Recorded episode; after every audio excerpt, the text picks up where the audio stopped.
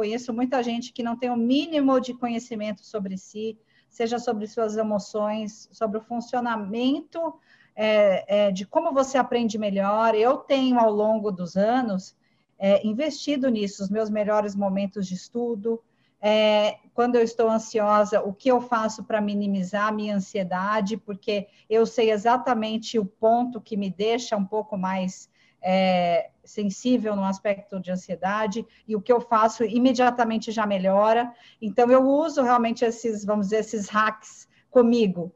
Mas é, como esse profissional poderia, assim, se eu tivesse que dar, vamos dizer, uma dica rápida?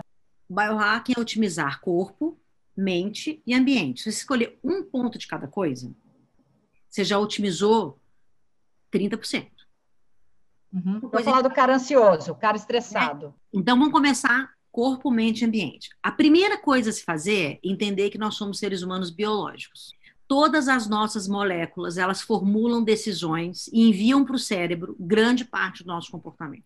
Até mesmo o aprendizado que a gente tem de soft skills, por exemplo, ele também só vai ser otimizado se ele for biologicamente testado. Então, Perfeito. começo de tudo.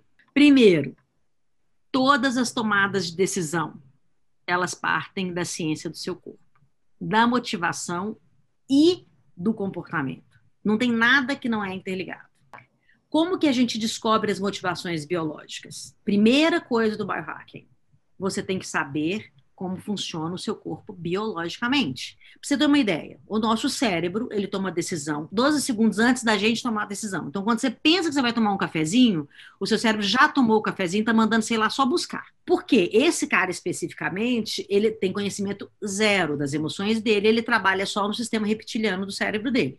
E a maior parte das pessoas ativa o reptiliano porque elas têm desconhecimento absoluto das suas emoções. Então, a emoção mais básica que a gente tem é a raiva e o medo. Então, ele só ativa a raiva e o medo uma parte do dia dele. Por que, que você acha que grandes líderes profissionais, pessoas super, aparentemente super bem-sucedidas, elas adoecem mentalmente, fisicamente e até espiritualmente e tomam decisões super erradas? Porque elas não prestam atenção na nossa condição de comportamento partindo da biologia também.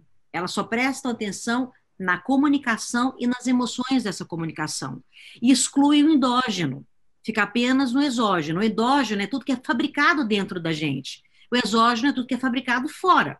Então, se você não sabe quais hormônios você fabrica, e para você ter uma ideia, no nosso comportamento, para o nosso cotidiano, para a tomada de decisão básica do nosso dia a dia, ela vem em forma de hormônio, neurotransmissor, direto no nosso sistema genético, nos micro-organismos que formam toda a nossa espécie, todo o nosso sistema digestivo. Aí o cara vira para mim e fala assim: Mas eu sou um ser racional. Eu tenho vontade de rir, né? O que, que eu vou fazer?